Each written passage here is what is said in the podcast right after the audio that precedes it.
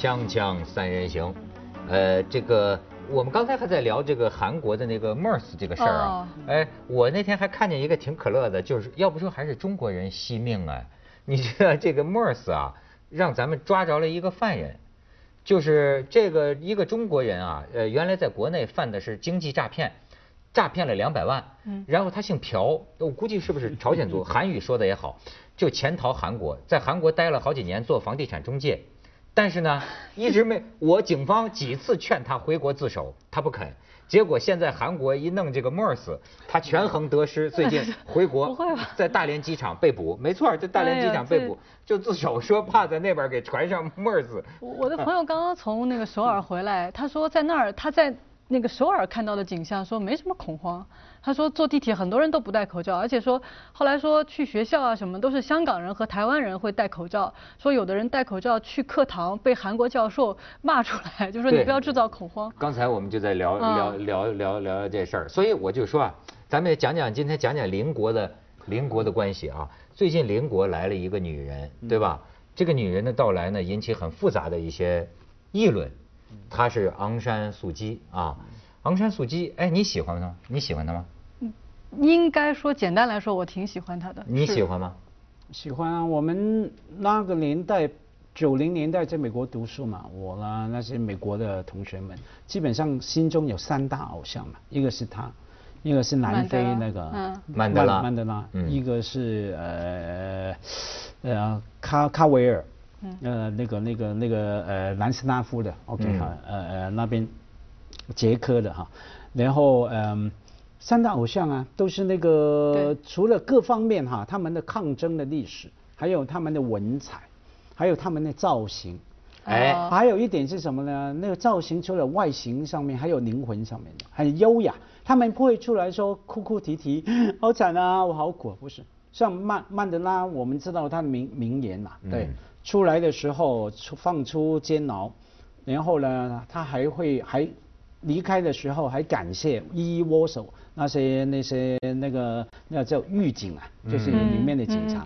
对，说假如我不这样做呢，等于我身体出来了。 我的心还在那边，我一定要宽恕啊，也饶恕着。我觉得那个灵魂的高雅，你说要假如是鲁迅呢，出去之前肯定我一个都不原谅，一个我弄死你，你想干嘛？不是，其实你刚才就你问我的时候啊，我因为是做记者的嘛，我特别不敢坦白我个人的这个情感，所以我刚才说哦，我挺喜欢。其实我坦白说我很喜欢他，但只是我觉得我不能那样去表达，是吧？也不能说我，但我觉得很多人说他身上有光环啊，就而且现在随着他被这个释放以后，在现实当中也碰到了很多的问题，对吧？他也没有出来说等等，说光环在消退，但是在我一直看来，他不是个光环，他是个金冠，就是充满荆棘的一个冠戴在他头上。哦，就你不觉得他承受了很多东西吗？哎，受难者的那种感觉。就你知道他有那个多大年纪了吗？现在他这次过来，啊，我觉得对，你觉得？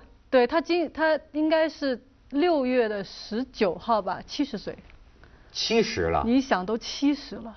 哎，哦，有70岁6，哎呦，他这个，我跟家辉的理由啊也差不多，就说喜欢他呀，跟外形有关系的。对对对。我觉得他这个型啊，真的也就像你说的一样，我也喜欢，但是我喜欢呢是我在他身上看到一种沉静的美，一种静，而且更加老了以后啊，你感觉到是那种。 带有某种受难的圣洁的意味的那么样的一种安静，那么样一种坚韧，他有给我那么一种审美的感觉。但是你知道吗？他本来不是这样。更有意思的是啊，你就会看到啊，这个人随着他的生活经验不一样，他的相貌、他的气质实际是在变化。你看同样是昂山素姬，今天什么造型咱都清楚，你可以看看照片。我刚看，你能相信吗？ 这是她跟她那个英国老公，对她刚结婚的，在英国是吧？刚结婚的时候的年轻嘛，昂山素姬，但是跟今天，我认为都不是一个人，这透出的灵魂的光芒都不是一个灵魂。谁也不是刚一生下来就是那种很老成的范儿。哎，你看，再下一张，你瞧，穿婚纱是吧？这就完全像是一个那个什么嘛，一个东南亚某民族的一个新娘嘛，对吗？然后你再看下边。 哎，瞧瞧，小媳妇儿啊，孩子，那是他妈妈哦，不是，应该是保姆。对，看你看，两个男孩，对，这贤妻良母啊，你再看往下看，哦，这是他们家出去这个野餐啊，昂山素季，哎，这个时候有点高贵范儿了，哎，你看烧烤，这个，你再看，这是现在的款，你还别说，这个跟义军的发型是一个发型。是吧？就纯属巧合，纯属巧合。哎，今天纯属巧合。今天你特意弄了。不是，这是纯属巧合。你让我想到，真像，你就是比他胖点儿。你比他笑容太多了。昨天真的有人说我，后来我说我要再饿2月，可能有点像。没有没有没有，我觉得他要瘦，你说他要胖了，我对他的崇拜会打折扣。对，嗯，他其实是那种，就说，我觉得有一种人呢，他是生来是。那个领袖魅力，他呢是那种在某一个时刻迸发出来的一种光辉，而且他其实那个时候是偶然的，因为他妈妈病了嘛，就他那个1988年他回到缅甸，那时候他也没有准备好要做什么领袖啊什么的，就在医院里碰到了那个学生去示威，然后被追打，然后看到有人死亡等等，然后他那个时候也是答应说我临时去参选，就是带领大家一下，而且我记得我当时看过有一个那个纪录片，是他身边的人回忆他，那个人就有一个人是他牛津同学，还他就讲了一个词，就是他说他当时是被elevated to the position， 就是像坐上了电梯一样，上了那一个，就是完全是被抬上去的。他在那个之前是一个家庭主妇，他学的虽然也是什么哲学和政治等等，但从来没有任何的就是这个从政经历，就突然在那一个时刻。迸发出那种光辉，有时候我就想到，就是佛教里面有个词不叫加持嘛，就是他这个人也许他就做出了就大于他本人的能力的事情，在那一刻他就是有这样的光辉。家辉，你觉得是时势造英雄，还是说一个人骨子里就有这个血，他注定就要成为这样的人？没有，因为这种一定是讲问题嘛，就是没有学外在、内在、先天、后天一定都重要哈。就像一辆脚踏车，哪个轮子不重要？嗯，对，我们想看，重点在于说，就算什么时势做英雄啊，刚你说加持哈，或者说用基督教文明的说法，是一种召唤 calling， 老天时代的召唤，把你召唤出来，他又出来挺身而出。你去承担，还有你愿意承担跟持续承担是两回事，对不对？你突然啊，大家要鼓动起来抗争这个那个，哎呀，文涛你出来吧，你可能好吧，不出来不行，出来抗议一下，跟老板，跟刘老板争取加薪啊。可是争取完了，马上打给刘老板，刘老板其实我不是这样想的，他们逼着我的。他的魅力，我觉得除了说时代的召唤，他的家庭背景、丈夫、他的人的才能等等哈，最主要是后面情绪那个部分。不管受了多少的折腾、威胁、利诱。他能够拒绝做一个选择，所以回到文涛你问我的问题呢，我觉得除了说没有一个不重要，没有一个因素不重要，而更看重的是人的选择。我们任何的选择都要付出嘛。我们每个人嘴巴都会讲啊，哎，我们要对人好、慈悲，这个那个，对不对？我可以长得比文道漂亮，对不对？可是我不一定能够做到像梁文道一样啊，为了慈悲而愿意付出什么代价。啊，那是两回事。我觉得他愿意付出，而且有恒心哈。而且他的代价太大了。我记得我看就是那部电影那个《The Lady》里面，当然也本来也知道这个故事，但是看到那个场景，就是说她的老公不是就是得癌症了吗？对，就在英国，知道对，而且当时其实军政府跟他说你可以回去，但是条件是你回去你就不要再回来。其实就是驱逐他嘛，你可以去英国，然后你就不要管我们这儿的事儿了。你要去见你老公，你要这个家庭，你就不要来管这个，就是在掺和这个国家的事情。他是可以走的。你想他那时候内心是多么的痛苦，他没有走。这个代价太大了。对，但是我还想说呀，个人内心都有一笔账，但是说实在话，我觉得从某种角度上来说啊。你也不能认为谁的账就更对，谁的账打的算盘就更错。其实我觉得他们每个人，我现在开始慢慢想啊，也可能人都差不多，只不过呢，每个人把你置于某种境地啊，这个形势啊，形势比人强啊，把你置于一种境地。我现在活的岁数大了，我开始慢慢明白了，其实我可以选择做什么人的，这完全是我心里怎么盘算。你比如曼德拉一定也盘算过，就是说做这一辈子牢，我这一辈子牢换回一个我要的一个东西。我不是说他要换回个诺贝尔和平奖啊，就是说我是要为了我所相信的这件事儿，付出我的个人生活的这个部分。比如说如果我是曼德拉，可能我不这么算，所以就是说，可是我对，我明白你的，可是我既同意你这个说法，又不太喜欢你这个说法，就是这个算盘的。真的，你想他那个时候，他就不管是他你不管是曼德拉还是这个昂山或者是谭嗣同，他那一刻谁能想到他付出的这件事情将来会怎么样？可能就是付诸东流，什么也没有。对对对，但是都不是一时冲动。我明白你的意思。都是冷静的权衡。是，但是我就记得那时候那谁那个康多丽莎赖斯嘛，好像是，你知道以前那个那个黑人那个女国务卿，对，他就说过一个，我忘了是别人评价他，就还是他说好像就是说有的人，大多数人是与人同行，但有的人是与神同行，就说他的在人世间的生活，也许在俗世间的生活啊，在别人看来不是很完美。你像他又没有孩子，他又没有家庭，对吧？但是呢，他是跟神有交代，我的这一辈子是跟这个神有一个 mission， 我有一个任务去做。像昂山，我在想他那时候，你说盘算能怎么盘算？就是我甚至于觉得他们这些人啊，其实你看到最后，他们都是有宗教信仰的，无论哪种宗教里面都有一个殉道精神。他到那一刻知道，我只有留在这个地方。你像那个谭嗣同那时候，只有我的血留在这个地方。你包括那个时候那个利玛窦在中国，他说只有我死在中国，基督教才能在中国流传。他们都有这种殉道精神。这个时候他已经超越了他作为一个平常人的一个想法，甚至我觉得都不是一种权衡。他觉得我就必须要走这条路了。这就是说啊。我觉得一直存在两种看法，一种看法就是说，你相信不相信世界上有你不能理解的、跟你不同的人，甚至说你相信不相信有所谓圣徒存在，对吧？那就是跟我们不一样的，那另一种人类。但是呢，还有一种这个观点或者说犬儒的认识，认为没有什么人是我们不能理解的。他之所以做出了某个行为，你觉得很神圣的行为，你不知道他内心的过程。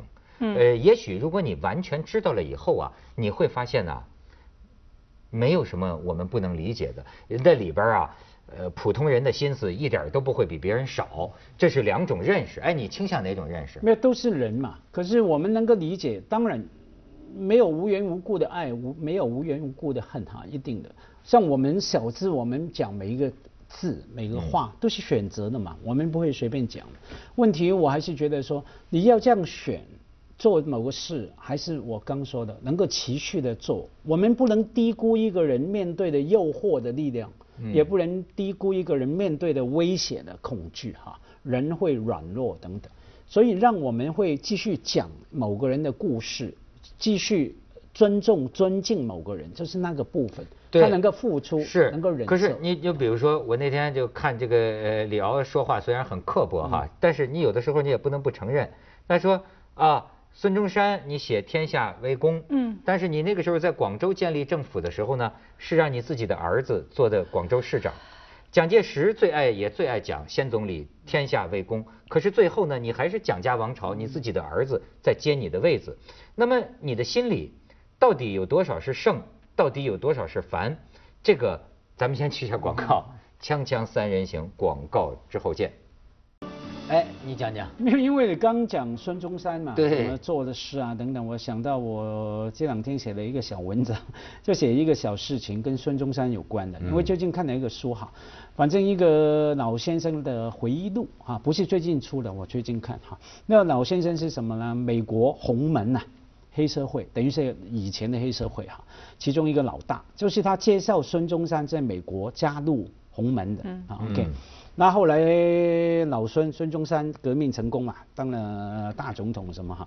那个人呢，姓黄的先生呢，回到中国大陆了，就跟他讲，哎，我们应该红门要合法化，把它立案等等哈。可是孙中山没帮忙。孙中山嘴巴说好啊好啊，我替你想想办法，你去找谁吧。可是后来根本没有跟进这个事，所以你今天去到加拿大，去到北美洲啊哈，你碰到洪门的兄弟去唐人街Chinatown饮茶，你不要说你是孙中山朋友，很多洪门的老前辈还是很。 对这件事耿耿于怀啊！就是说你利用了我们，对我为你们出钱出力，为了你的革命没有啥好。我重点还不是讲这个，有人说他忘恩负义哈，重点是说那个老先生的回忆录讲到说，有一次他去到澳门，那时候应该是1913年左右吧，那个姓黄的先生去到澳门，澳门当时有谁在呢？孙中山的哥哥孙眉，眼眉毛的眉。 住在那边，还有孙中山的前不是前对了，没有真的离婚了，第一个原配啊，老婆姓卢的哈，反正呢就进去，然后他哥哥就用了很多广东的粗话来骂孙中山，对着那个朋友骂孙中山，骂他什么嘛？这个人啊，原来呢他就说就骂说，哎，我见到中山了，我就要打他。 把他腿都打断。嗯，原来他说孙中山那跟那个宋庆龄嘛啊，在一起嘛，然后呢就把他那个他除了那个太太原配，还有个妾怎么讲啊？妾对妾。然后呢就跟他讲，把妾来送给朋友，比方说我的妾我不要，我送给你，我还给你1万块。 以后你就接收了我的那个妾了哈。嗯，然后他哥哥就说。 既然你这样都做得出来，你有1万块，为什么不干脆给我？我来替你养，不是我替你养你那个妾室嘛，照顾她嘛。你不能就干这种事啊，把妾室送给朋友啊。为了跟那个宋女士，她称为宋小姐、宋女士在一起哈，这种很多这种故事哈。原来我们看孙中山，正如好多人一代伟人，对，所以其实一个人呐。 它一定是复杂的，但是为什么哎，我现在有一种想法，就为什么有些人在我们眼里成为圣徒？你注意到没有？有一个前提条件，他有戒，你明白吗？有什么戒？就是关禁闭，有囚禁，囚禁本身是你成为圣徒的条件。我怎么跟你说吧？曼德拉在里边待着。 你这么多年也没空出来干别的，你知道吗？一干别，你看曼德拉一出狱就有争议，他只要一入世啊，你一进入现实社会政治生活，你看各种各样的报道争议都出现，包括昂山素姬，对吧？一旦获得自由了，真的参与到了政治生活当中，就会有种种的议论，因为跟具体的利益发生关系了。什么时候最神圣？你关牢里的时候最神圣，因为你也没空。 你跟别人没有利害关系，而且你自己干什么，没有什么机会做什么会引起争议的事儿，你讲没有？那一直关在里头。那林肯也没坐过监狱吧？啊，那个特蕾莎修女呢也没坐过监狱吧？为什么他们也是觉得好像是很神圣呢？林肯好像也是有争议的。哦，就是林肯。那特蕾莎修女呢？啊，特蕾莎修女。 哦，他有这个无形的戒，因为他不跟男人打交道，对不对？他有戒啊，他信上帝啊，这就像佛教里说守戒。哎。 戒就是戒为师，你这以戒佛过去说，我走了怎么办呢？告诉这些信徒们，你要以戒为师，就是你守一个戒。其实无形中这种囚禁，你注意到没有？成为圣徒，往往有一种啊精神或者身体上的囚禁状态。嗯，这是不是一个条件？受苦，或者是把它管成是受苦受难。对，你反正就没见过说享乐的，天天在夜总会，还这玩意儿待了几十年。您是精神领袖，咱没见过，有邪教教主是那样。那文涛说的那个，从经济学的角度看就明白，风险管理嘛。 你根本没有风险嘛，因为你没机会做任何的事。没错，你隔了你不投资，你就不会亏。的时候你也可以妥，那你可以妥协，你有机会跟人谈判，你有机会去妥协，你有机会走出来。那个部分呢，就从风险管理转到我们一直说的，刚至少我觉得小君你是同意我的，那苦难那个部分，受难那种毅力，那个坚韧哈，那个 calling 那个加持。 交换哈，我觉得真的那个部分啊，当然，假如有风险出了问题不好了，可是真的我们回看嘛，比方说你举很多例子，像 Martin Luther King 哈、那个金恩博士哈、美国黑人民权领袖，对对对，乱七八糟，不管讲钱多好嫖啊，女人、钞票什么乱七八糟。可是今天大家你要他流血了，你要把时间拉长，历史就是时间拉长来看，没错，那些都不重要了，重要是他坚韧，在那个能够在每个人我们都觉得说。 我们做不到的部分，他做到了。我觉得我们佩服的是那个部分。那我想问一句了，为什么我感觉中国人好像就特别喜欢反圣徒、反英雄？你刚刚说那个孙中山啊，你们挖出来那么多事情，那我以前也听到过他跟那个手下就是怎么样争那些利害关系这样那样，而且我们还很乐于听这些东西，你觉得吗？那个路德金那些是他有这样那样的争议，但是他们对他的主流认知似乎是没有争议的。 你觉得吗？对啊，民权领袖嘛。对，他们对这个东西的价值是没有争议啊，君君。对，孙中山怎么没有？你们都喜欢翻人家这些小账，来反掉这些圣徒，反掉英雄。就像在美国，你去任何地方谈到 King， 很多人都会讲这些八卦。像我刚这样讲的话，我没有反他。 我觉得了不起啊！对啊，我经常说小君君啊，我经常有一个。你觉得他了不起，是因为美国的主流价值觉得他仍然觉得他了不起，不是你自己觉得他了不起。我说孙中山啊，因为我觉得 I am a little bit more sophisticated， 就是说比你想刚说的稍微精致啊。就是说我们当八卦来讲，可是我们看不管是 King 还是孙中山哈，我觉得了不起啊！这大时代，清朝给他交换，给他利诱，给他威胁，奔跑。 失败了100多次的革命，还坚持，非常了不起的。我跟你说，这正是还他以一个人的本来面目。还人是可以，不是我就好像不是，就好像我跟你说，我崇拜李小龙，对吧？但是呢，我整天也研究啊，李小龙怎么死的，是不是马上疯？是不是？这你以为这些是贬损他吗？我一点都不认为啊，这就是一个人很自然的部分。所以君君啊，刚好倒过来，我要问你，为什么中国人？ 会那么怕人家？我们也讲一下他的八卦。不是怕，我不觉得八卦有问题，还原人是可以。但是我觉得大家不光是讲伟人，你现在经常出来一个什么人，大家就开始去挖，然后一个偶像倒塌，大家有点欢乐的情绪在里面，你不觉得吗？另一个问题了，你讲的是娱乐圈明星了。不光是娱乐圈。锵锵三人行广告之后见。我觉得昂山素姬因为不了解，所以有传奇性。你比方说。 她做了10几年小媳妇儿，哎，这东方女性一般肯定是贤妻良母，就这样跟着她英国的这个教授老公在英国过日子。但是呢，她一直在悄悄的跟缅甸的各种反对势力啊在聊天儿。你像这么一个女人，然后有一天回去之后，所以也不叫悄悄，她老公本身就是研究那个西藏和那个不丹，就是藏传，那么所以跟她其实也是有交。 就是也是有交集的，而且她一直知道自己是昂山的女儿嘛。她以前就她结婚的时候就说，我有一天是要这个属于缅甸的。对，而且我刚才咱们讲，就说她选择了伟人选择了什么。其实我还有另一种猜测，当然是从我可怜的人生里得到的体会啊。我觉得我这辈子大多数时候啊是没有选择，你知道吗？不是说我有选择可以这样或可以那样，而是我发现呢。 所有我需要考虑的东西，当形成一个合力的时候，我发现我只有这样，就是经常你比如说，哎，即便是你家辉，好，你把你放在昂山素姬这个位置上，当时你回了国了，一大帮这个民众是，你是旗号，你别说他俗气，他可能也不会回英国跟老公团聚，因为各样，别说了，这个我把你瞧的瞧低了，就是俗气。你坦白讲，你也没有瞧低，我在转身就跑，太累了。这样做叫伟人英雄。但我觉得你说的没有选择，有时候是一种幸运。啊，你不光是对昂山来说，他有时候没有选择。缅甸整个国家其实也是一个没有选择，走上了一条相对温和的道路。对，对不对？他那个将军们，他们原来想搞他们那一套，也搞到一个极点，也没法再搞了。搞不下去。而且那帮将军里面也有那个佛教徒，就他之前那个叫那个登盛吧，那个总统，他呢虽然是一个将军，虽然也没看出来他多热爱民主什么什么，但是他去救灾的时候，他就是心很软，就一定要去救灾，然后他那个自己去到那边，然后对学生什么的也是相对来说就相对比较的这个温和，然后呢，然后民众他又有这个宗教又有这样去闹，对吧？那个。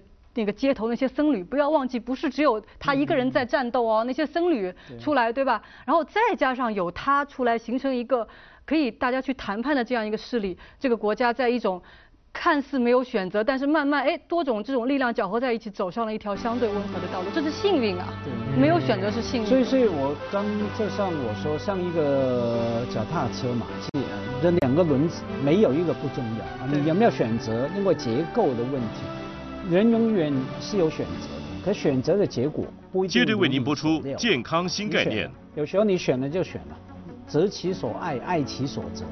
你选择你爱的，就做。